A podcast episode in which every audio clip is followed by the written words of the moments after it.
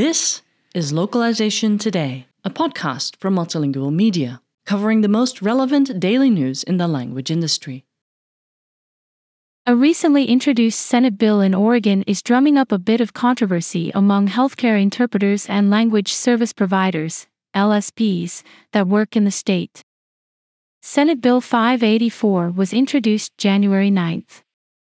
If passed into law, the bill would require the Oregon Health Authority, OHA, to create a centralized online scheduling portal for healthcare providers that participate in the Oregon Health Plan or Medicaid to book and pay certified healthcare interpreters directly.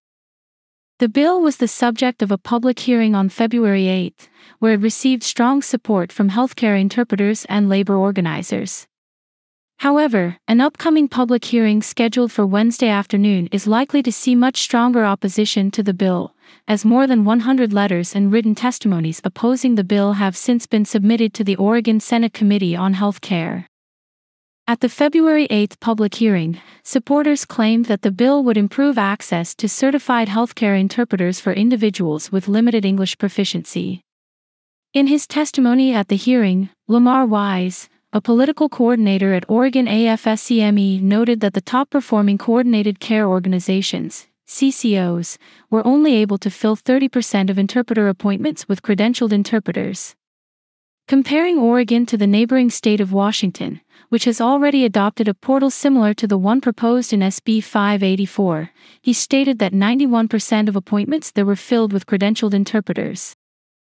It takes an intentional system and funding to support language access for our communities, and this is something we assume our healthcare system understands, said Gloria Ochoa Sandoval, Policy Director of Unite Oregon, at the February 8 hearing. Shortly after the February 8 hearing, several individuals submitted testimonies opposing the bill, which is likely to be discussed at Wednesday's hearing. Opponents of the bill, which includes interpreters and leadership at various LSPs alike, largely acknowledge the bill's good intentions, but fear that it could have unintended consequences. CEO and founder of Linguava, David Brackett wrote in his public testimony that he believes SB 584 would actually restrict language access for the patients who need interpreting services. Noting that the registry of OHA certified healthcare interpreters is limited to just 36 languages, many of which only have one or two interpreters, Brackett argues that requiring Medicaid and OHP providers to work only with these interpreters would severely limit the number of interpreters available. Similarly, opponents argue that the many LSPs working with interpreters outside of the OHA certified pool are crucial to providing effective language access. In other words, that creating a more centralized portal of OHA certified interpreters would create a bottleneck in the process of appointing an interpreter. Additionally, many of the interpreters who submitted written testimony ahead of Wednesday's hearing wrote that they believe SB 584 would complicate their work as independent contractors. The use of an Oregon state run scheduling platform for interpreting services would further restrict and delay language access, leading to a decline in health outcomes for already disadvantaged communities, Brackett writes.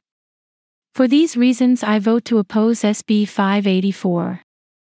Wednesday's hearing will take place at 1 p.m. Pacific Standard Time. Those interested in learning more about SB 584 can watch a recording of the February 8 hearing, view a live stream of Wednesday's hearing, and read written testimony at the Oregon State Legislature's website. This article was written by Andrew Warner and was originally published on multilingual.com on February 15, 2023. Thank you for listening to Localization Today. To subscribe to Multilingual magazine, go to multilingual.com slash subscribe.